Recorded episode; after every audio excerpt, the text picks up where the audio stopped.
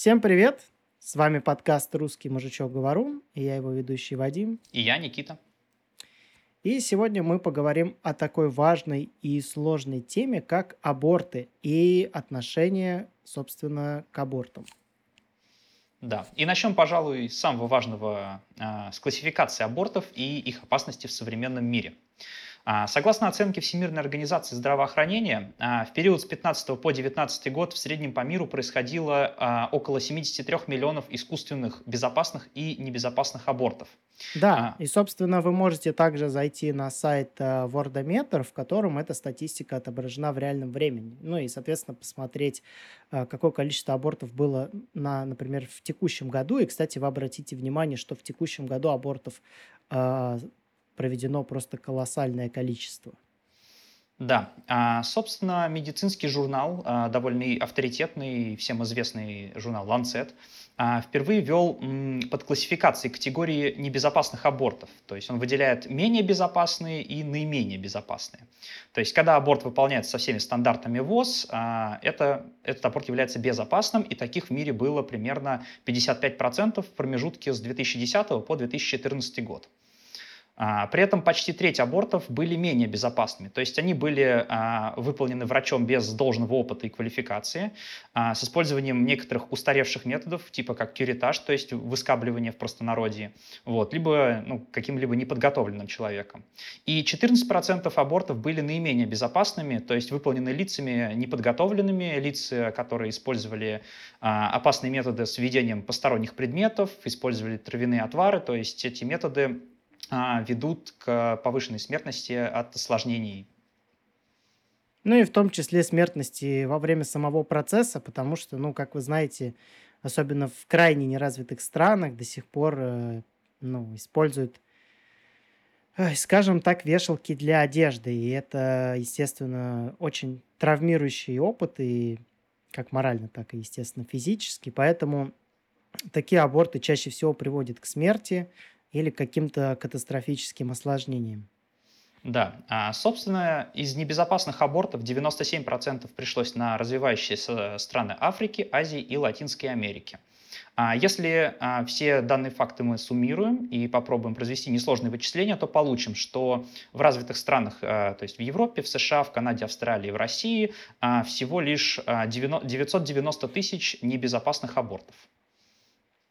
Ну да, кстати, скажем так, минутка шок-контента. Есть э, довольно дикий метод проведения аборта. Естественно, мы его не рекомендуем.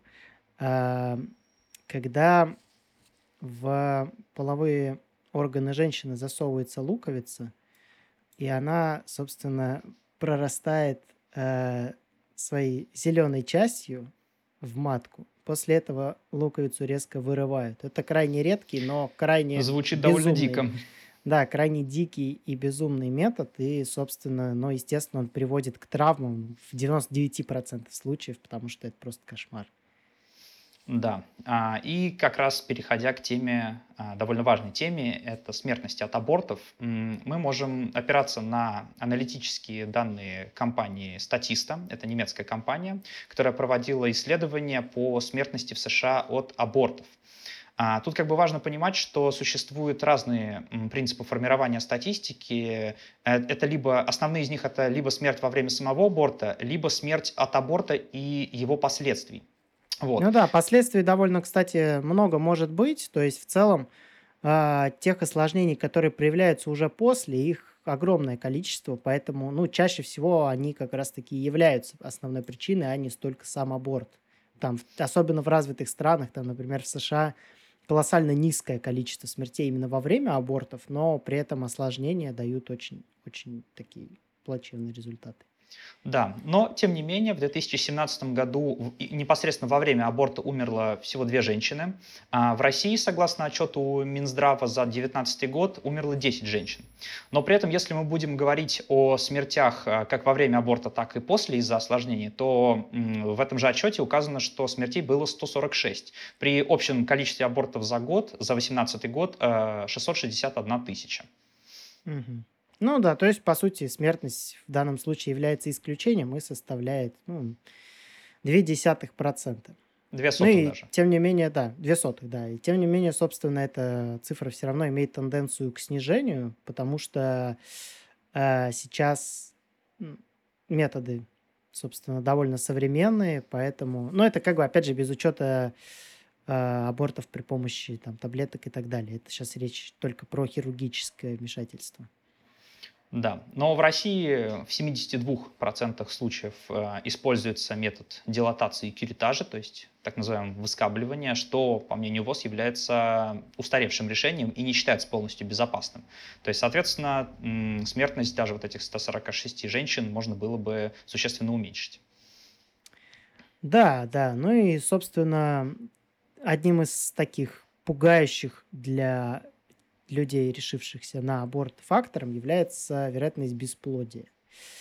И в рамках программы продвижения новых стандартов в области репродуктивного здоровья Центр глобального репродуктивного здоровья Бигсби а, Калифорнийского университета провели исследование, в котором проверили на бесплодие около 50 тысяч женщин, совершивших в общей сложности а, около 55 тысяч абортов. И установили, что осложнения произошли в 2% случаев, ну а серьезные осложнения а, в, ну, примерно в двух десятых процентов Да. случаев. И если при этом мы говорим, а, это мы говорим об общем количестве абортов вне зависимости от метода, которым они были сделаны. Если же, как в том же исследовании приводится, говорить о медикаментозном аборте на ранней стадии, то исследования не выявили риска будущих осложнений, и вероятность забеременеть повторно выше 99%. Ну да, опять же, медикаментозный аборт делается на очень ранних сроках, прям на Примерно до максимально 5 ранних. недель. Ну да, поэтому там, да, и там, естественно, риск каких-то крайне негативных последствий, он ниже. Да. И теперь Но в поговорим... современном мире... Мгм.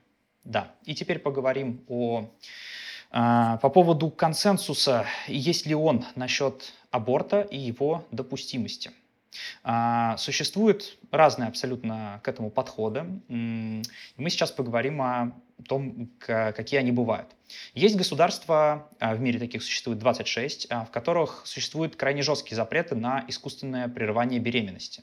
То есть процедуру нельзя провести, даже если женщина подверглась изнасилованию, стала жертвой инцеста или ее беременность была сопряжена с серьезными рисками для ее здоровья.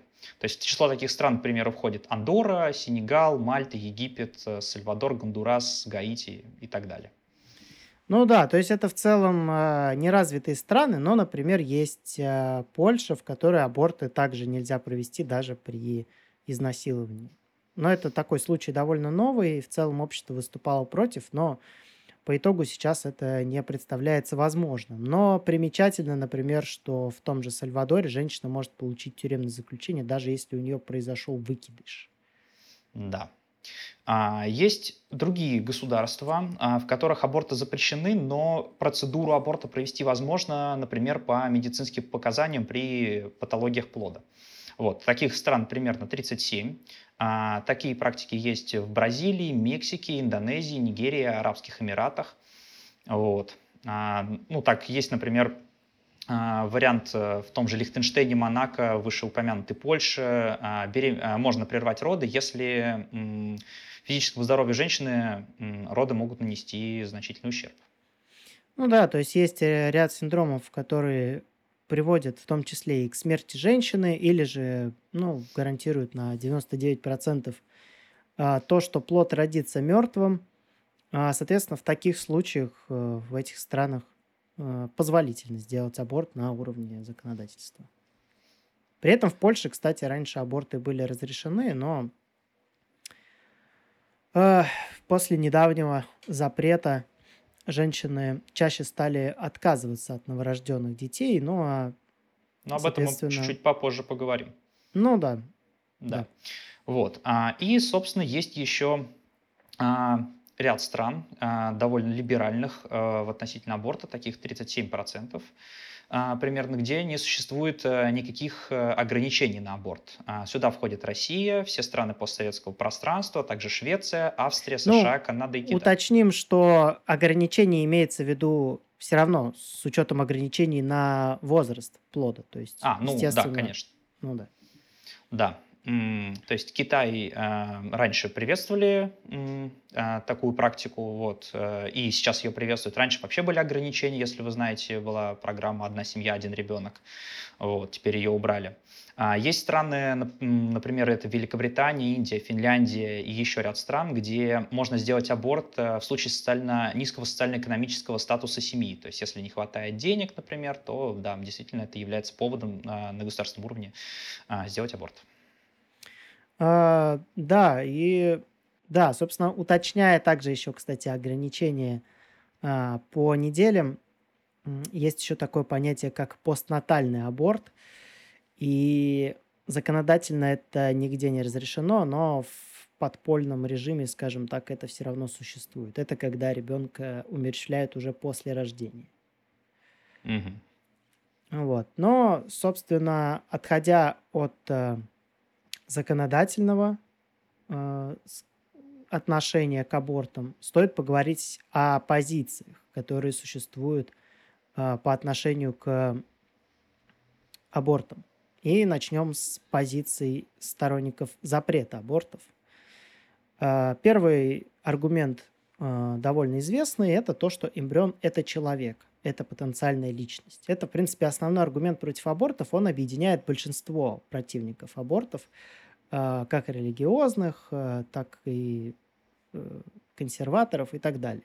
В качестве аргументации здесь используется то, что эмбрион обладает рядом физических черт, в процесс развития которых уже заложено уподобление привычным там, нам конечностям. То есть как бы mm-hmm. в плод уже заложена возможность того, что из его пока не оформленных конечностей вырастут полноценные человеческие органы. И, соответственно, также э, наличие уникального набора генов, ну и в случае религиозных аргументов наличие души. Да, при этом у нас есть э, российские медицинские критерии, по которым человеком может считаться тот, кто родился с весом больше 500 граммов и не раньше 5 месяцев и 6 дней с зачатия. А, пятимесячный новорожденный в глазах медиков, по сути, станет, э, станет человеком только через неделю жизни. Вот. С точки зрения матери а, процесс называется родоразрешением тоже только после пятого месяца. Вот. Младенца могут назвать мертворожденным, если он будет старше 22 недель. В 21 неделю он материал, а мать делает аборт. Ну да, это такая, опять же, классификация именно на уровне государства. Да.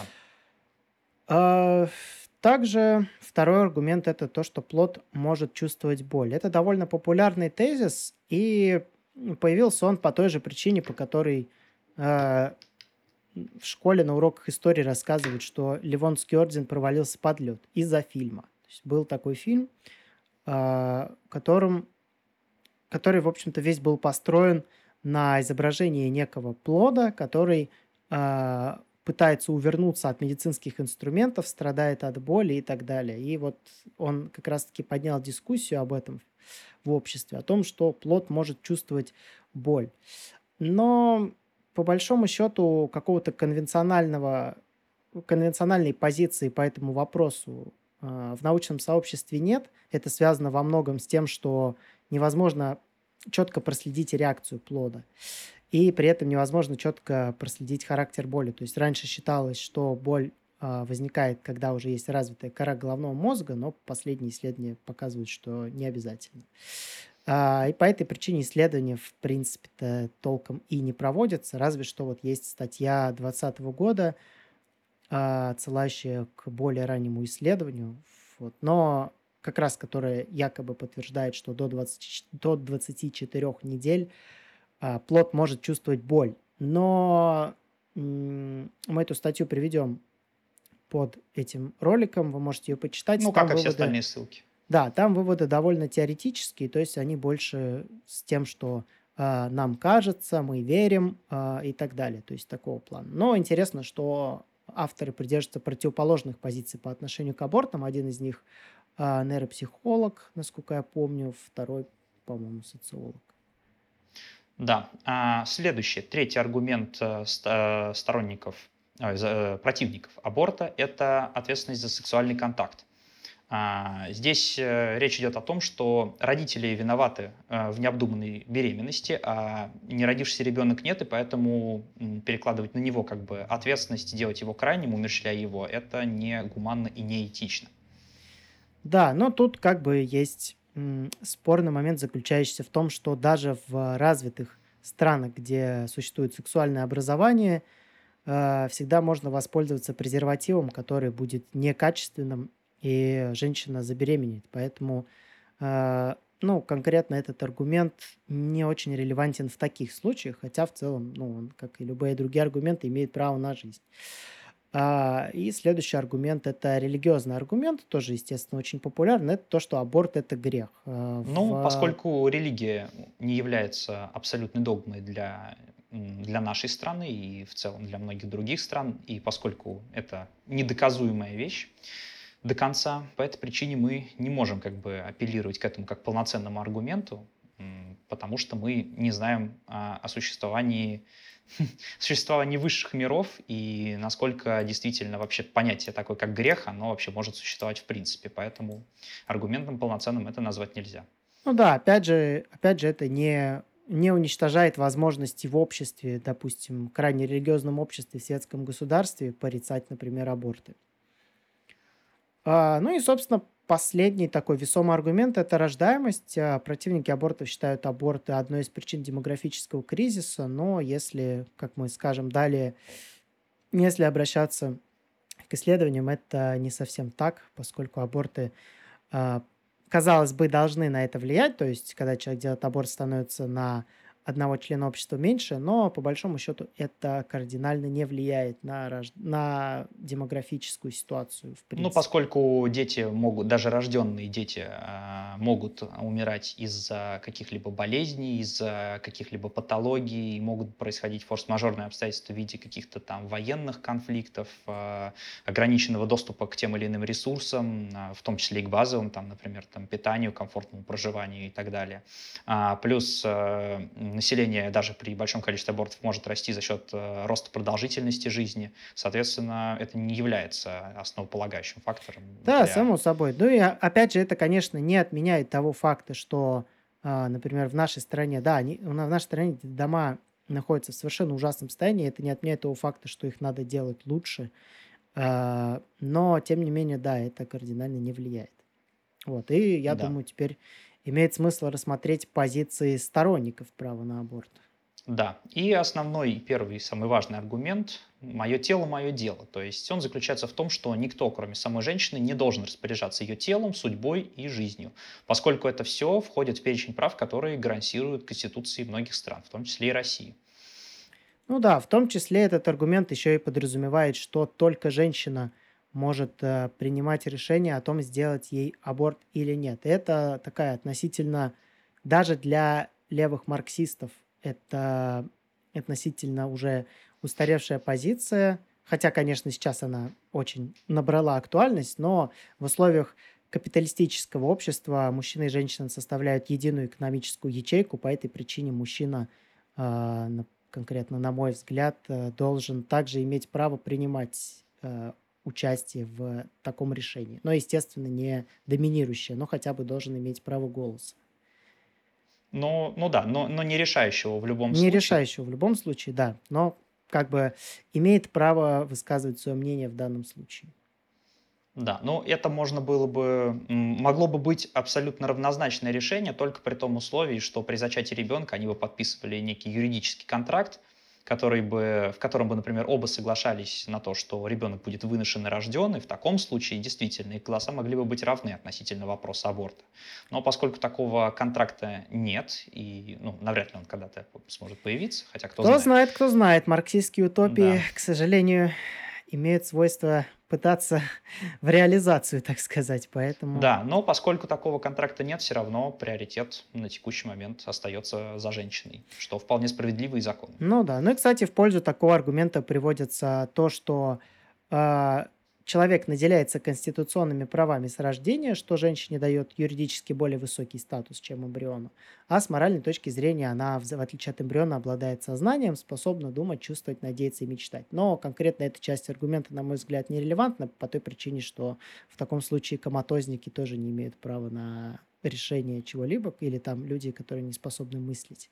В таком случае их тоже можно умерщвлять. Но вот именно эта часть аргумента, на мой взгляд, нерелевантна. Но касаемо конституционных прав, ну, это, в принципе, объективный факт, здесь даже не о чем спорить. Да, и следующий аргумент. А, неважно, является ли, человек, а, является ли эмбрион человеком или нет. То есть, по мнению сторонников права на аборт, а, оба мнения, как и все промежуточные, являются субъективным ощущением, а, как и отношение к своему ребенку со стороны женщины. То есть эмбрион находится в теле женщины, а это уже ставит его в, отличие, в отличное от а, остальных людей положение. Да, ну и это вот э, часто от противников аборта в том числе можно слышать аргумент, что а, как только женщина родит, она сразу начнет воспринимать своего ребенка как собственно, своего ребенка. Но это, опять же, субъективные ощущения, которые едва ли имеют какое-то отношение к аргументации. Так как женщины есть разные. Есть огромное количество примеров женщин, которые вообще не воспринимают своих детей как что-то родное, и, соответственно, эти дети потом заканчивают обычно не очень хорошо.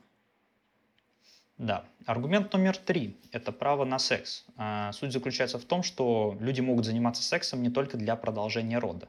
Это как бы автоматически значит, что любой, а, любой эксцесс, происходящий во время занятия сексом, не может являться каким-то, а, какой-то основополагающей вещью для там, изменения а, для смены правового статуса женщины, обязательства к определенным правам, например, на то же самое сохранение ребенка. Ну да, и для смены, по сути, уклада вообще жизни тех людей, которые этим, собственно, занимались. Да. А, четвертый аргумент, он касается непосредственно запрета абортов.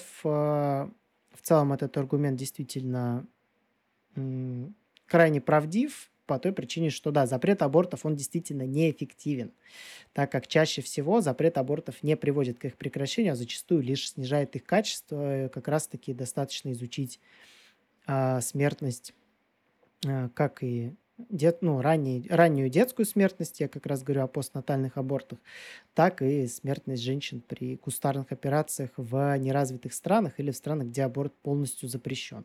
Ну и обращаясь к истории, например, в СССР, вы знаете про знаменитый запрет абортов, количество абортов тогда не сократилось, а продолжало расти, и смертность от, них, от них была просто колоссальная. Да, Пятый аргумент. То, что уровень абортов не влияет на рождаемость. То, о чем мы говорили выше. То есть демографические показатели как раз говорят о том, что количество абортов зависит от доступности средств контрацепции, а, а также сексуальной и репродуктивной грамотности населения. То есть это значит, что люди умеют правильно пользоваться контрацепцией и осознают ее значимость. Да, то есть, а, опять же, а, в развитых странах абортов меньше, естественно, чем неразвитых, по той, по той причине, что, ну, вы знаете, наверное, истории там про э, компании, которые делают бизнес на продаже отмытых презервативов там и так далее. То есть это абсолютно недопустимая в развитом обществе ситуация, и в том обществе, где сексуальное образование действительно э, присутствует, где люди знают вообще, как пользоваться контрацептивами и зачем, там абортов меньше, и при этом там, соответственно, демографические, демографическая ситуация иная. Да. И последний аргумент э, – это генетические и социальные показатели. А, то есть, по мнению а, сторонников абортов и ряда противников этих абортов, а, изнасилованная женщина а, имеет право на аборт. Ну, Потому да. что ребенок, которого она имеет, носит в своем теле, является не то чтобы нежеланным, она может испытывать к нему а, подлинную ненависть, потому что это произошло, произошел акт сексуального насилия без ее согласия, и а, вполне логично предположить, что м, этот ребенок не получит а, всех тех а, вещей, которые должен получать ребенок, находясь в любящей семье. То есть он не получит как и как какого-то должного отношения, так и, возможно, каких-то базовых благ или там качественного образования и, или чего-то подобного. Да, да и, собственно, зная э, о том, как работает генетика, скорее всего, когда этот ребенок вырастет, в нем будет довольно много схожих черт с насильником, что, конечно, тоже И что крайне постоянно будет травмировать женщину, которая его Да. выносила. Ну, а касательно генетических показаний, это, собственно, множественные заболевания. Там, как пример, это синдром Шерешевского-Тернера, который, ну, который в том числе повышает до критического уровня риск родить мертвого ребенка, ну или же риск выкидыша, например, который тоже крайне, крайне болезненная для многих женщин а, ситуация. Да, вот такую сложную тему мы сегодня с вами обсудили. А, Пишите, что вы думаете в комментарии, подписывайтесь на канал и ждите наших следующих роликов. Всем спасибо, всем пока. Да, пишите обязательно, что вы думаете по этой теме, мы это обсудим в том числе. Так что, да, всем пока. Всем пока.